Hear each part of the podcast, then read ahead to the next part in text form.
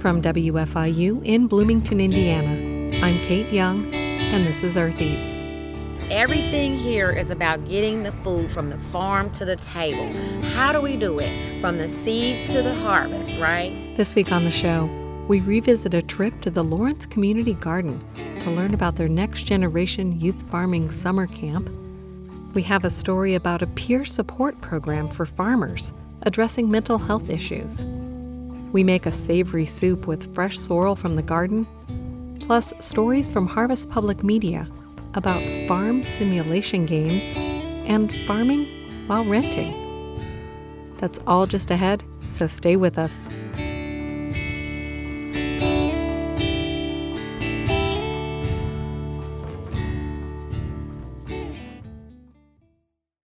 This is Earth Eats. I'm Kate Young.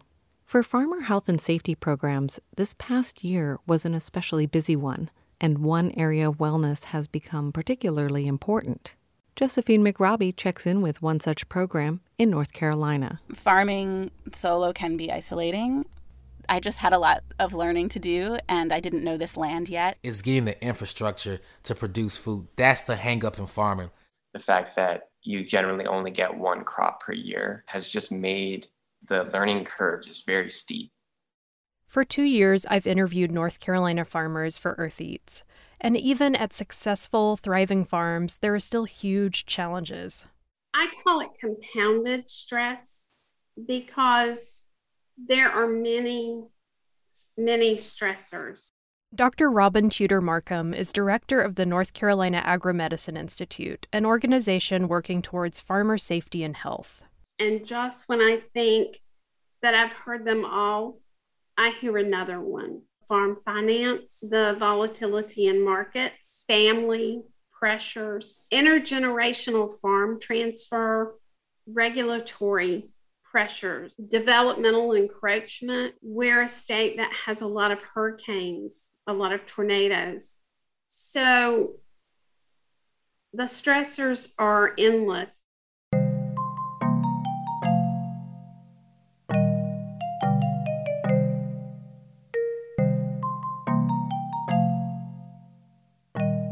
Institute staff do everything from helping farmers find health insurance to developing grain silo safety programs. But a decade ago, Dr. Marcom realized that they had a gap in their services. I had lunch with a farm woman who had suffered a fatality of a worker on her farm, and her husband had suffered two serious injuries. And she looked across the table uh, during lunch at me and she said, you know that I believe in the work you do, that I understand the importance of farm safety and health. But if you don't do something about the stress that farmers and their families are under, then the other work that you do is not going to mean anything. And so I made her a promise that day that we would work on farm stress and try to do something about it. So it's been a very slow uphill process because farmers are very private people and we don't believe in talking about stress, anxiety, depression, substance abuse, alcoholism. We keep all those things inside. The Institute now runs a peer help program called Farmer to Farmer. Interested farmers sign up to be trained as a sort of peer counselor and are matched with those who might need mental health or emotional support.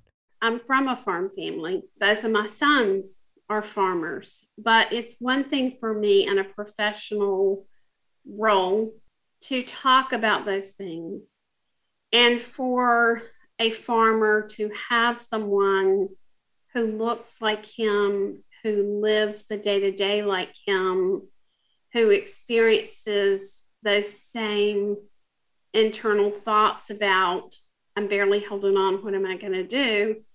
It's very different to have another farmer to talk to.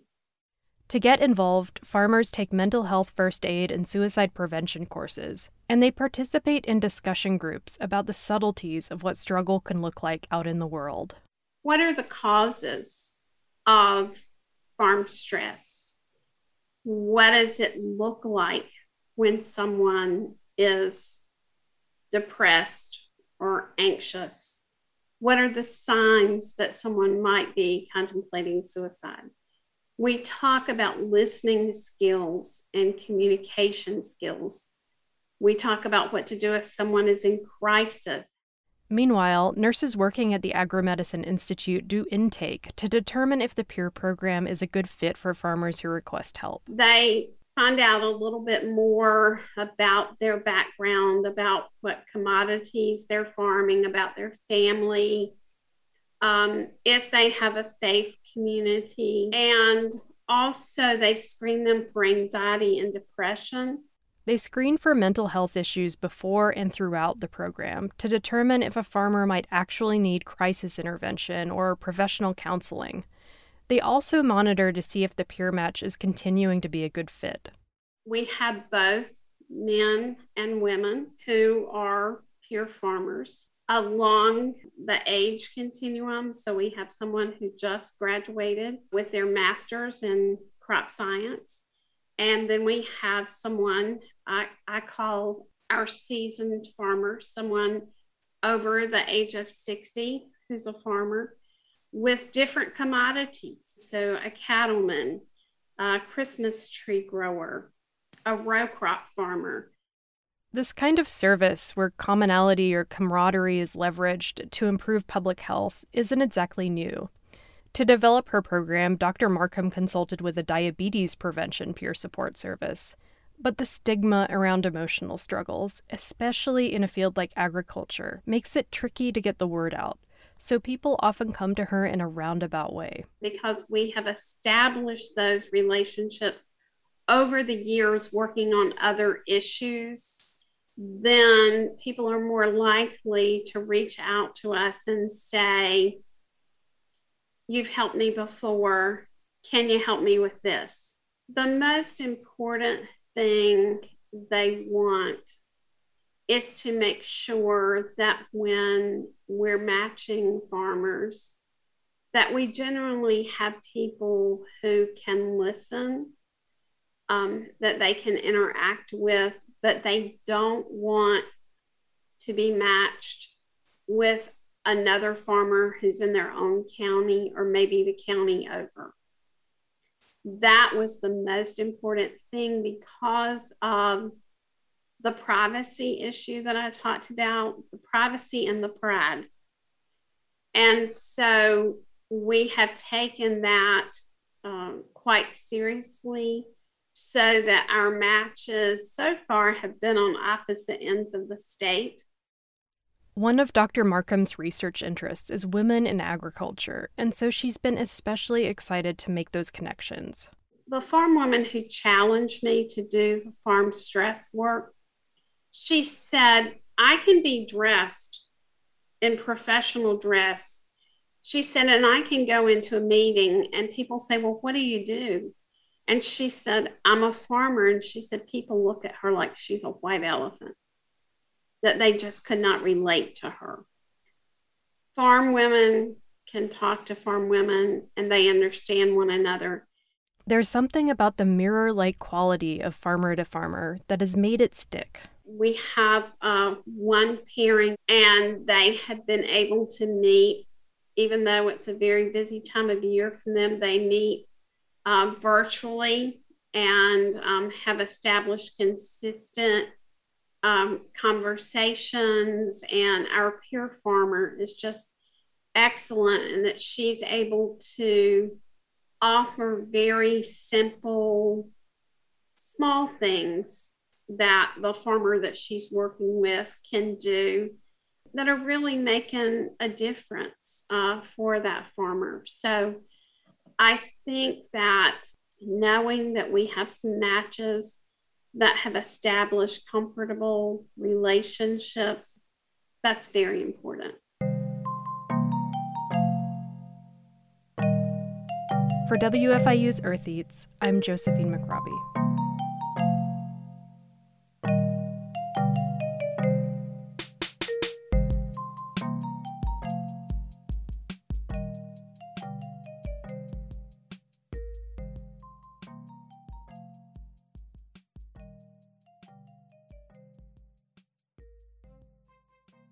Find links to the Farmer to Farmer program at eartheats.org.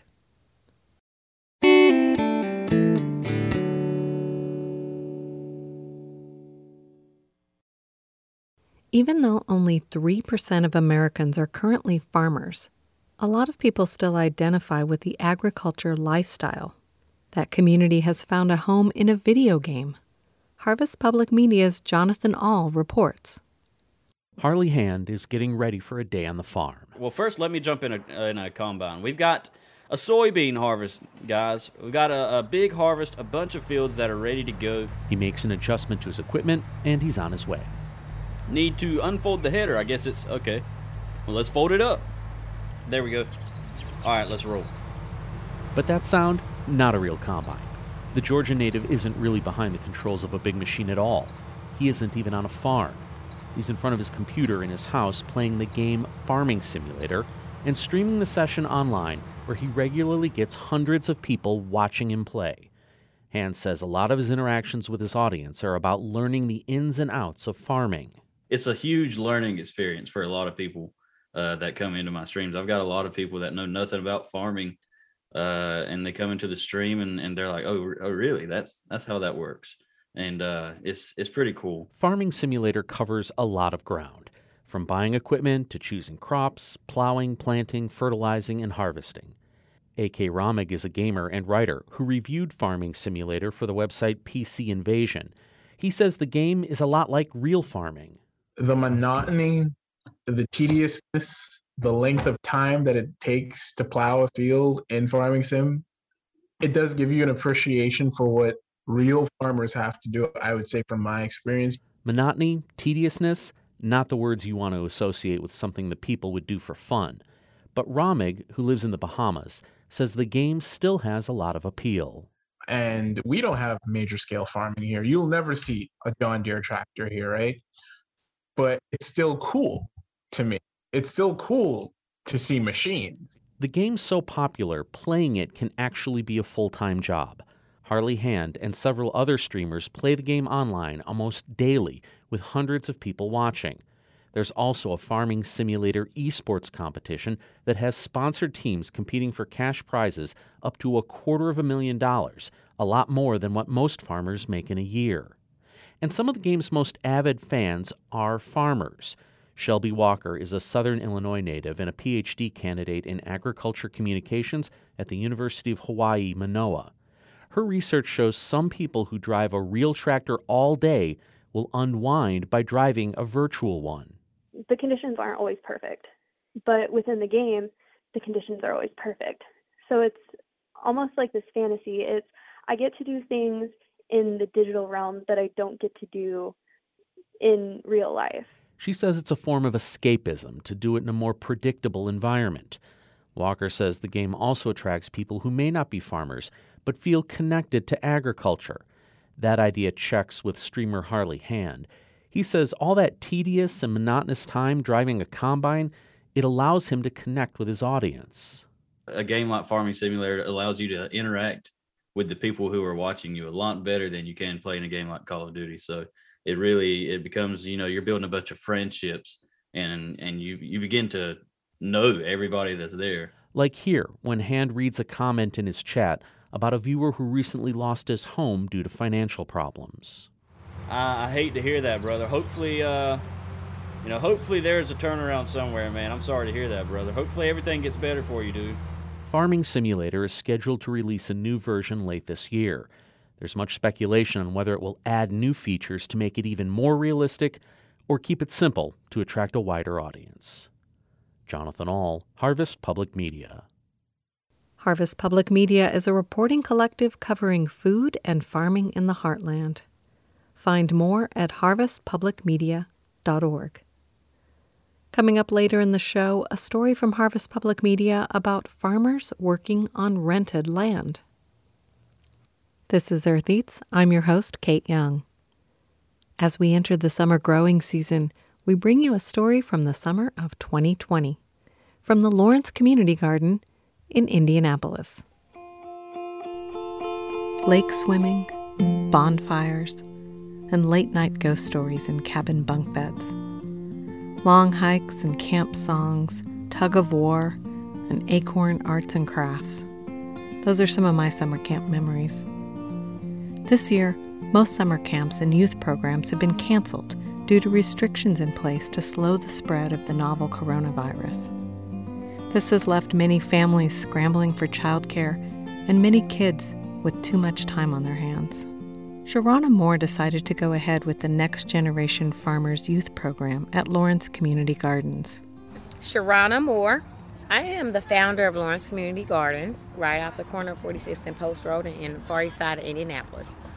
So, the Next Generation Farmers Summer Youth Program is all about teaching the kids the Junior Master Gardener curriculum and also strategic organic agriculture practices, along with some small farm business enterprise skills. Uh, we have a youth program that's running right now, the Next Generation Farmers Summer Youth Program. The program takes place entirely outdoors, so social distancing is a real option. But they had to make many changes this year for the day camp to be as safe as possible for participants. The first thing we did was we cut out all volunteerism. So we don't accept any volunteers right now. We offer all the children masks. We supply clean uh, garden gloves every day, sanitize or I'm disinfecting them by washing them with bleach water every day. And then also they have latex gloves as well. If they're handling produce, they have plastic gloves that they can use to handle those. They all got hand sanitizer and they got the disposable masks, but I also gave them bandanas. Each child was required this year to have their own water bottle their own reusable water bottles. One person is distributing the lunch. You know what I mean, with gloves on, mask, and having everybody come. Yeah, no, no, no, no. Yeah. So where everything is grab and go, or we're distributing it. So those are the changes that we made this year. Also with social distancing, they usually are spread out a lot more, and truthfully, being outside um, is increasing their immune system. It's building their immune system the amount of vitamin D and eating from this farm is increasing their immune systems already. So when they go back to school, their immune system will be uh, stronger. Because we didn't have our big volunteer days with the Chamber of Commerce and our community partners, we wrote for funding to bring our youth in 10, 10 weeks ahead of time to help us get our hoop house developed and planted and cultivated so that we would have produce now for our youth to sell for this program. We needed their help regularly, so they came out and helped with getting the farm going. They came out Tuesday, Thursday, and Friday. And those three days, we really got a lot done. I've had Sharrona on the show before. She's also the founder of the Black Farmers Co op in Indianapolis. We've talked with her about food deserts and farmers markets and whiteness. I dropped by the farm last week for a chance to see their youth program in action. The farm is flat and open, with a few outbuildings, a hoop house, and an almost finished entrance road off a busy street. On this morning, there's blue skies and a cooling breeze. Sharrona introduced me to two young participants that. for a tour of the farm. That would, that would be fantastic. Zion, this is Miss Kate. Uh, Hi. Jason, this is Miss Kate. My name is Jason Rosales Harms. I am Zion Moore. We started at a wooden shed with the double doors flung open facing the road. It's their farm stand. It's open basically every day from 8 to 12, and this is the last week for the youth program. It'll still be open a little bit after. It's not open year round, but most of the summer. We got a lot of cucumbers, a lot of jalapenos, chilies, spicy peppers, just bell peppers, purple bell peppers, eggplants, banana peppers, a lot of herbs, dried herbs, eggs. This is our you pick for free section where um, people can come pick produce for free. You've got cucumbers. We got tomatoes, onions here. I'm pretty sure these are carrots. Yeah, these are carrots. And then these over here also carrots. And then these right here are all strawberries. And then we moved into the main growing areas. Um, we, we, have, have some, some watermelon. watermelons. Yeah. That's zucchini. Tomatoes. More tomatoes more tomatoes. And as you can see, we have built them up because when it rains, it can sometimes flood and kill the plants. We built it up so that when the water, when it floods here, like all down there, it will be all flooded, but the plants will still be okay. Oh, so the water kind of goes in this channel? Yeah. yeah in the rows. So they don't get damaged. That's great. And has that happened this year? Oh yeah, there's a lot of water. Next stop was the chicken coop. That this pipe right here is watering. That other pipe here is a food thing, and if we go in, this is where we get all the eggs from. Oh, that's so cool. Um, those those chickens right there are the ones that have the, the males of the Uh-huh. group. And the here- chickens are all female. The, the, here's a fact: chickens don't like water. So how do they bathe? They take a dirt bath. They're um, they u- they uh, use their feet and loosen up the dirt until they can like kick it up on their back, and it keeps them cool. And so, how do you keep them safe from like hawks and stuff like that? Well, Um, we just built a fence around it so that uh, predators couldn't get through, and he built a roof over it so that no flying animals could get inside or nothing could crawl up in there. And during the day, we keep a close eye on them, make sure they don't go too far. And after, at the end of the day, we take a head count for the chickens and make sure they're all there. And then you put them inside. Yeah. So that's something that has to be done every single day, right? Yep. At the bottom right here, this is basically the same thing that was over there in the rows, um, so that it won't get really wet in there, so that the water would be all in there. It won't be really wet. So it's like a drainage ditch, Yeah. or, or almost like a moat. Yeah. Wait, step over here a little, cause that rooster, he's gonna attack you. They keep chickens mostly for the eggs, but they do have a couple of roosters in the Well, flock. Pretty- if you that other one that's kind of small and got the long tail, he's kind of the mean one because if you just run from him, he'll chase you. That other one, if you go close to him or try to uh, pick up a chicken or mess with them, he'll go attack you. He's kind of the the real the main male chicken, and the other one, he's kind of like the second male chicken. He came second. The first rooster is a rare breed of chicken. There's a matching pair, so this one right here, and then the rooster. Uh-huh. They match, and they're So, pretty she- rare. so he prefers her more than anybody else. Yeah. Okay. the last year or maybe some people this year they had never seen a real chicken before so this is like the first time seeing a real chicken so i guess it might have been kind of interesting for them Any of them ever attack you, just back away slowly and look them in the eye. They won't. They probably won't attack you if you do that. yeah Back away slowly and look them in the eye. Got it. The next stop was the beehives. We approached two bee boxes on the path leading from the chicken coop to the hoop house. A beekeeper that comes and checks all the hives, make sure they're all doing well, seeing if there's any honey ready to be harvested. We got a new set of bees back there, but those are kind of more mean than these. They're a different variety. Uh, I don't, well, I don't think so. It's yeah, they just, on just- when the person that first brought them here, they brought them in the middle of the day. In the middle of the day is when bees are most active. When if you like want to do anything with bees, you probably want to do it early in the morning or late in the afternoon. and he made them mad. He killed a couple of them while transporting them, so they got mad and stung us all. Next was a stop at the massive hoop house filled with lush greenery. We have a lot of jalapenos. We got okra. A lot of our herbs are back there, like the basil, thyme, um, stevia, a lot of stuff like that. Back behind the hoop To the left of the hoop house was a small structure. um, we have a generator for a water pump. So we have a hose that we have connect up to. It's really long, and we just water our plants like that sometimes. And so we have right here. This is my mom's office. It's a trailer because we don't have really any other. Wrapping up the tour to is an RV that serves as Sharrona's That's where we office. have our solar panel, and so she just does all her um, office work in there. Okay. And our farm stand has solar power on it. So you have a little bit of electricity in Yeah, a little bit. Yeah. I asked Jason and Zion about their interest in the program. What motivates them? I just want to help the community because there's not many grocery stores here. There's not one in the neighborhood. They're, all of them are on Pendleton Pike, and there's no sidewalks to get to those or buses. Do you also enjoy growing food? Like, do you have an interest in farming? Um, yes, I have an interest in farming, but I'm not going to go into it as a Right. major in university. Uh-huh. I actually have my own business. I don't really have a name for it yet because it's still a really small business. I haven't sold anything yet.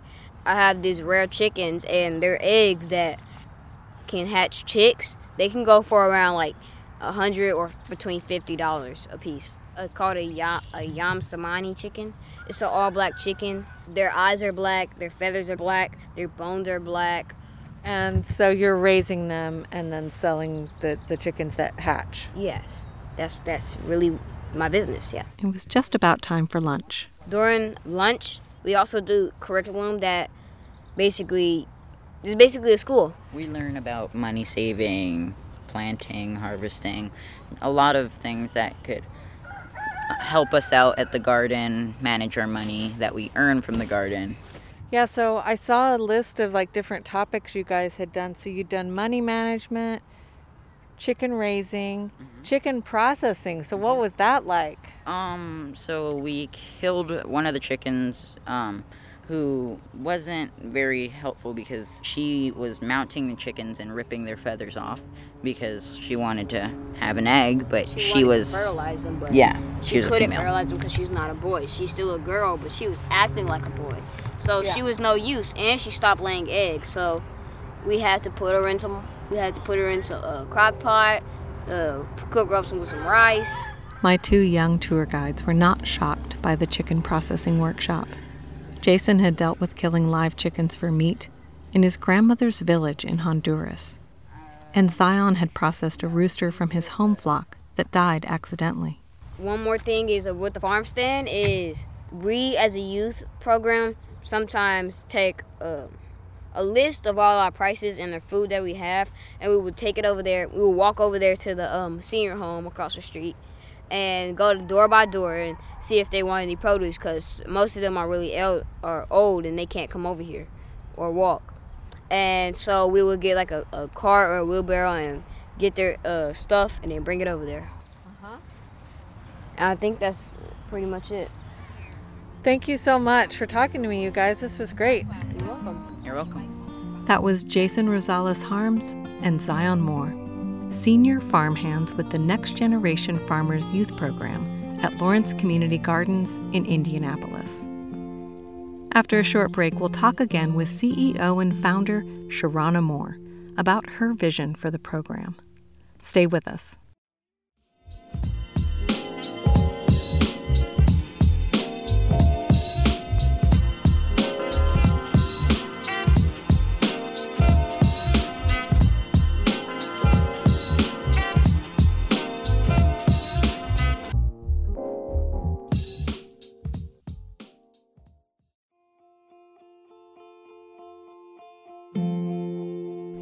Listening to Earth Eats. I'm Kate Young. After my guided tour of the Lawrence Community Gardens, Sharrona Moore got the young farmers set up with lunch. There were some changes also with food this year. So normally we get our food from our students get free lunch from the township schools, uh, Lawrence Township schools.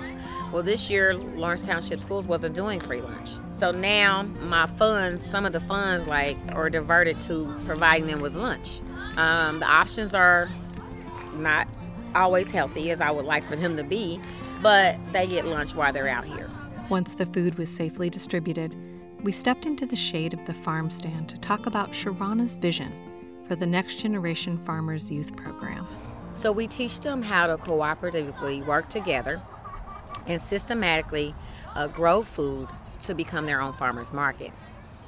So students have a chance to learn. They learn how to become the master of their produce items. If they're growing tomatoes, they don't learn all everything there is to know about that growing tomatoes, so that they can they can produce a quality tomato crop. Now, if their friend or neighbor is growing cucumbers, then their friend or neighbor is learning all there is to know about cucumbers, so they can grow a, qual- a quality crop, as well as the health benefits of the produce that they grow, so they can communicate those things back to our customers who come through. They learn how to take care of chickens. They learn uh, basic beekeeping skills. And this year we had about eight students sign up to take or to be sponsored to take a beginning beekeeper class. So next spring they'll come back and they'll be the owner of their own hive out here. So they'll have all their equipment in their hive and they learn the importance of bees. So that's another value added item for our farm stand and for the kids to be able to make money off of. All of the produce that is being harvested is sold at their farm stand is donated from our garden to their program. Uh, so they earn profit sharing, but they're learning inventory, overhead, and profit data collection, you know, record keeping, all those important things in order to run a small business. So they count the register down. They learn how to do uh, financial transactions, cash and credit cards. Um, we even take Snap here. So um, this will be our first Saturday. This upcoming Saturday will be our first Saturday being open. I wanted to hear about the stipend structure in place for program participants. Junior farm hands make $50 a week stipend, plus they earn profit sharing off of what's made at the farm stand. Senior farm hands, a second year students will make $75 a week and still earn profit sharing. Third year students earn $100 a week and still earn profit sharing. And then also the senior farm hands this year are we got an extend some extended funding to keep on a few. Um, so they'll continue to work out here Tuesday and Thursday from 5 to 8 and on Saturday 10 to 2. So our farm stand will be open three days a week and they'll continue to earn profit sharing plus a stipend every week for just continuing to work out here. We'll be able to keep four or five of them. The senior farm hands are actually team leaders. So um, when they come back their second year, they've learned everything. They're nominated by their peers, which is important because peer observation is really important, right? Their peers are observing their work ethics, their character, um, their behavior, how they treat other people, their knowledge here at the farm. So their peers are, are paying attention. Um, as a senior farm hand, they are a leader, a team leader. So it's their job to make sure in their team, the junior farm hands have to look to their senior farm hands for uh, resources, information, correct way to do things here at the farm. Um, so it, it, it, it's nurturing their leadership skills as well. I asked Sharrona about the logic behind offering the stipend. But first of all, we're working we're re- working to reduce youth crime. By giving these kids a stipend every week, they're not going to be out opening up car doors stealing change. They're to feel like their work is has worth. So they get their certificate in the end, and parents were looking for stuff for their kids to do. But understand, fifty dollars a week is not a lot of money. These kids are out here because this is absolutely what they want to do. It's more to growing food and being out here in the sun and being hot and dirty every day than just $50 a week.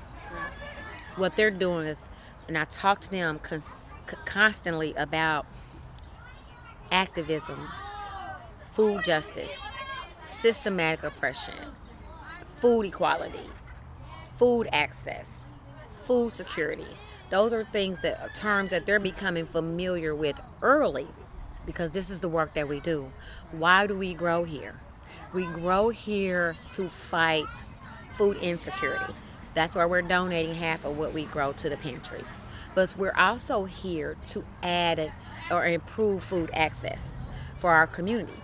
There's nothing else in this area where people can go and just get fresh, organic, local food. Going to the grocery store is not freedom the grocery store still controls what we eat. Being able to grow food and be in control of your wellness is true freedom. And so that's what we talk to the kids about. We also talk to them about investing in their communities as they get older, building in their communities, building businesses here, building your homes here, not just taking your families and moving outside the community because there's issues here, but being a part of the solution in the communities. So those are other things that I talk to them about all the time.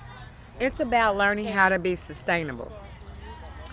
You can grow enough food to take care of yourself and your neighbors at your own house. Doing, a, doing it systematically in your neighborhood means that everybody in your neighborhood eats. Now, we don't worry about the grocery stores closing because we're going to go farther away and we're going to buy our uh, sugar and our flour in bulk and we're going to come back and we're going to distribute amongst our neighbors. We're going to buy that collectively. But our community should be able to be sustainable just by our own efforts. And that's what we're teaching them how to care, how to homestead. Because we don't expect the grocery stores to come back. They'll have to gentrify our whole neighborhood for the grocery stores to come back. At the way things are right now, the economic uh, foundation of this neighborhood, the medium income of this neighborhood, grocery stores aren't coming back. More and more businesses are leaving. They have to be aware of this. This is awareness at an earlier age. This is rebuilding and, and building a new nation. That's what this starts with. This small group of kids, this is building a new nation.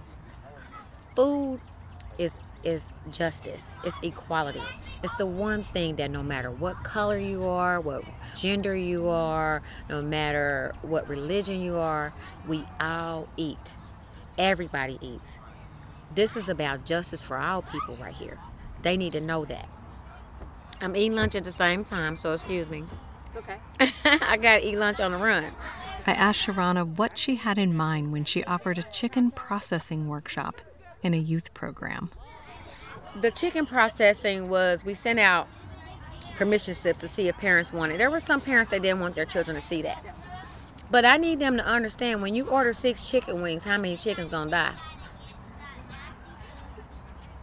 We need them to understand the importance of why we're growing food and where these chickens fit in the cycle of the system here. They also learned how to butcher a chicken. So if you buy a whole chicken in the store, where do you start cutting it? It was more to the whole process than just the slaughter and the processing the chicken. And as we learned from Jason and Zion, they're learning a lot more than how to process chickens. They have to care for them every day. We have five teams, and each team is assigned a job duty for the day. So during the course of five weeks, they take, they take care of those chickens five times from feeding, watering, collecting eggs. Maybe they have to clean out the coop and put new new uh, hay down. They understand their behaviors. They learn how to round them up. They learn so much about how do how do chickens bathe? How do we keep them healthy? Even putting the apple cider vinegar and garlic in their water, you know, to keep them from getting worms. they know about that. We learned about eggs, sizing, how to grade them, the different colors of the eggs, right? Processing the chickens was also about them understanding clean eating. If you eat meat, you should know where your meat is coming from. And if you're going to raise chickens at your own house, this is how you would process your chicken. To understand the process of getting the chicken from the farm to the table. Everything here is about getting the food from the farm to the table. How do we do it? From the seeds to the harvest, right? To taking the harvest back, our diverted waste back to the compost and making new soil. I was interested in experiencing some farm to table salsa. Before I hit the road, I stopped by the farm stand to pick up supplies. I bought several varieties of peppers, golden cherry tomatoes, a cucumber, and a couple of eggplants. The eggplants are for baba ganoush, not salsa, in case you're wondering. As I was about to head out, Sharrona offered me a Carolina Reaper pepper. If, if your whole life flashed before your eyes. All right, I'm going to treat this one special. I'm not going to throw it in with the rest of them. We'll hear more about that hot pepper in another episode. To learn more about the Lawrence Community Gardens and the Next Generation Farmers Youth Program, check our website, eartheats.org. Be sure to find us on Facebook, Instagram, and Twitter. We have a short video this week of chickens taking a dirt bath and Zion explaining. You can find us at Earth Eats.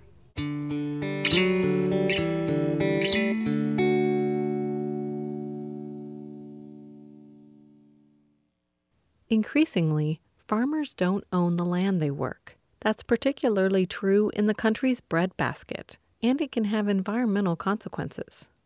Harvest Public Media's Dana Cronin looked at farmland rental data to figure out how the system is impacting the land itself. As she reports, farmers who rent appear less likely to use conservation practices. Central Illinois farmer Lynn Warfel feels a deep connection to his land. One summer afternoon, my wife and I were sitting on the corner of, of that horse tank over there. Uh, it was a hot afternoon, and it started to rain, and we both cried. We were so full of joy for that rain. My wife and I sat there and cried. Warfel, now 80 years old, still owns the land that's been in his family since his great grandfather arrived in Champaign County in the 1800s. But now he rents out the corn and soybean operation to his neighbors down the street. It's a crop share arrangement. Warfel provides the land and pays the taxes. His tenants provide the machinery and labor, and they split the profits 50 50. His tenants are good farmers, Warfel says, and he thinks his land is in good hands. Still, Of course, I watch them like a hawk. I live here. I watch what they do every day.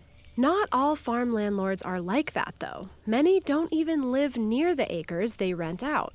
A guy who's renting the land from Springfield is not going to be sitting here with his wife, and he's not going to be crying when it rains.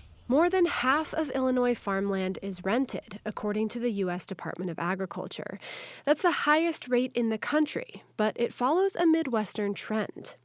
Soren Rundquist studies agricultural conservation practices for the Environmental Working Group, things like planting cover crops and their prevalence on Midwestern farms. The sense we get it, it that it's more of a business decision, uh, you know, trying to make the most out of your investment in terms of renting land, uh, planting your cash crop versus, you know, incorporating uh, a best management practice for many landowners, it's all about making a profit. And while there are some existing conservation incentive programs, most of them involve long term commitments.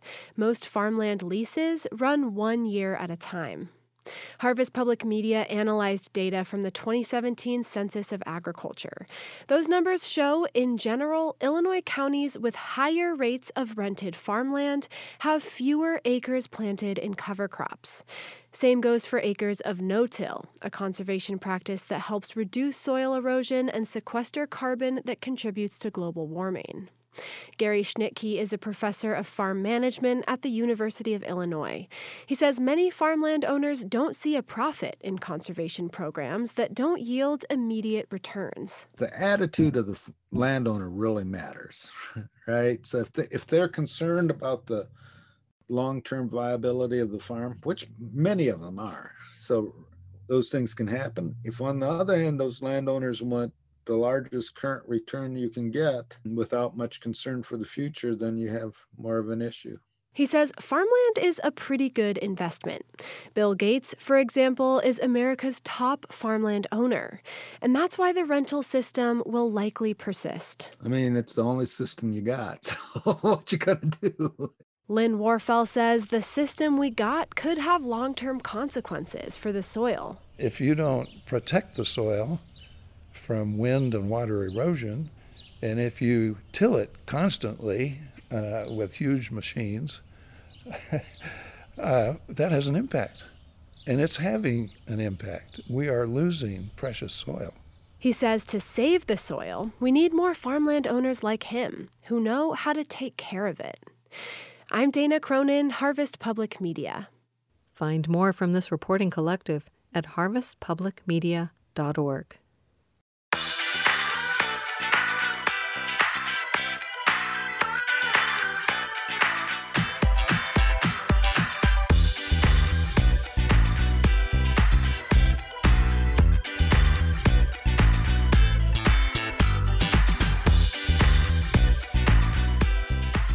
I've got a French sorrel plant in a perennial garden bed next to my front porch.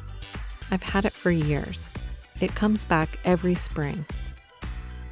Sorrel is a delicate leafy green with a distinctive lemony taste. I never know quite how to cook with it, but when I tried this soup recipe last year, I loved everything about it. It's rich and satisfying, but still light and fresh tasting. It's a nice soup for spring or summer, and it's simple to prepare. You can probably find sorrel at one of the local farmers markets or possibly at the grocery store. And if you have some growing in your garden, you can start there. Sorrel is a great green to grow in your garden because it is a perennial. It comes back year after year. As long as you can keep the deer off of it, you've got it three seasons out of the year. It's a very pretty plant too, so it's nice to put in your garden beds as a landscaping plant. It's got bright green, kind of oval shaped, shiny leaves. It's a lot like spinach in texture. It's a very tender leaf. And then we'll want to wash it and spin it dry in a salad spinner.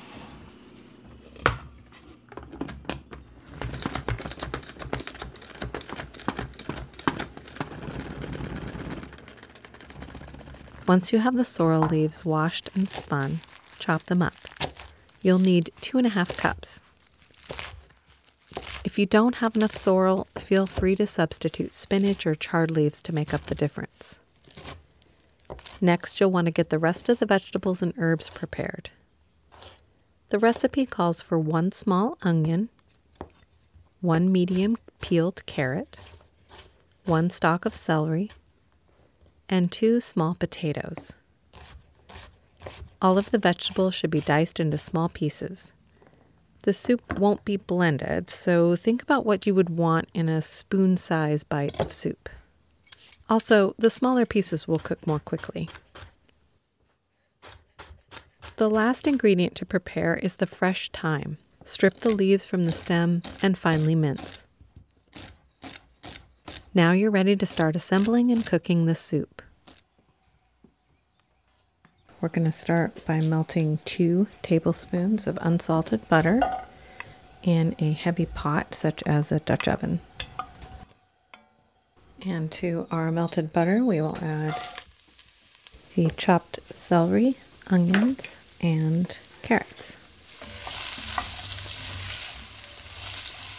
We'll cook these vegetables over a medium heat until they begin to soften. And we'll add about two teaspoons of salt, a few grinds of pepper,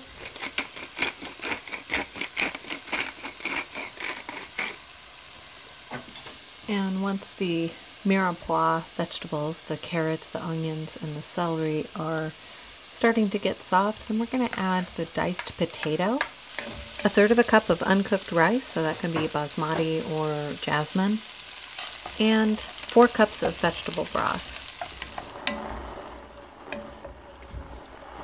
You could also use a chicken stock for this. And I've made my vegetable broth a little bit more rich by heating it up with some Parmesan rinds. Really adds a nice savory flavor to soups. We'll simmer this on a low heat until the rice and potatoes are tender. That should take about 20 or 30 minutes. Once they are tender, we'll add the cream, the sorrel leaves, and some fresh thyme. And then once the sorrel is wilted, we'll taste and adjust the seasonings. Maybe add a little bit of salt and pepper, and that's it.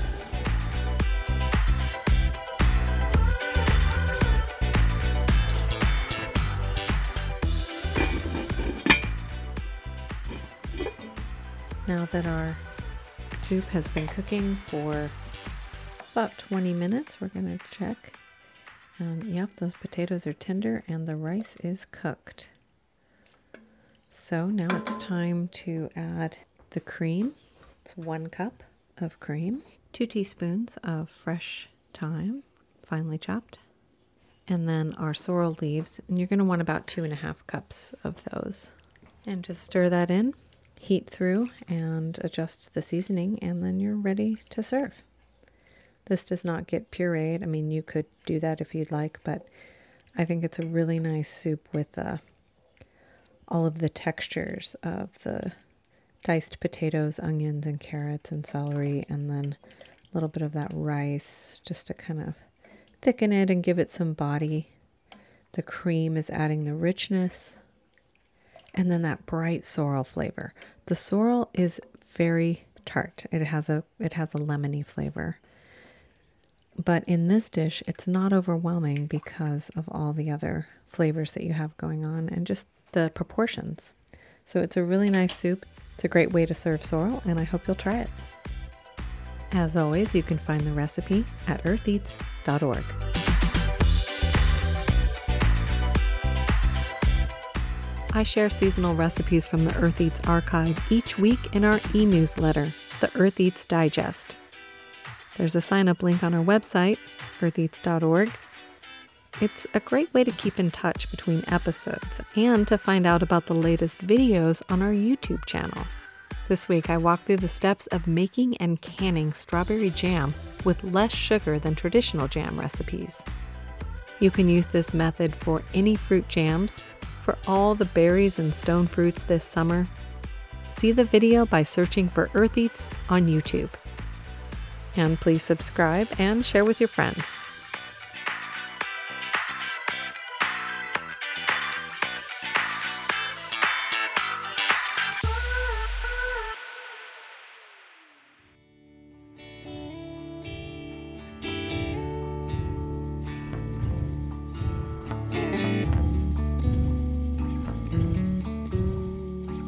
That's it for our show this week. Thanks for listening. We'll see you next time. The Earth Eats team includes Eoban Binder, Mark Chilla, Toby Foster, Abraham Hill, Peyton Knoblech, Josephine McRobbie, Harvest Public Media, and me, Renee Reed. Special thanks this week to Robin Tudor Markham, Sharrona Moore, Jason Rosales Harms, Zion Moore, and everyone at Lawrence Community Gardens. Our theme music is composed by Aaron Toby and performed by Aaron and Matt Toby. Additional music on the show comes to us from the artists at Universal Productions Music. Earth Eats is produced and edited by Kate Young, and our executive producer is John Bailey.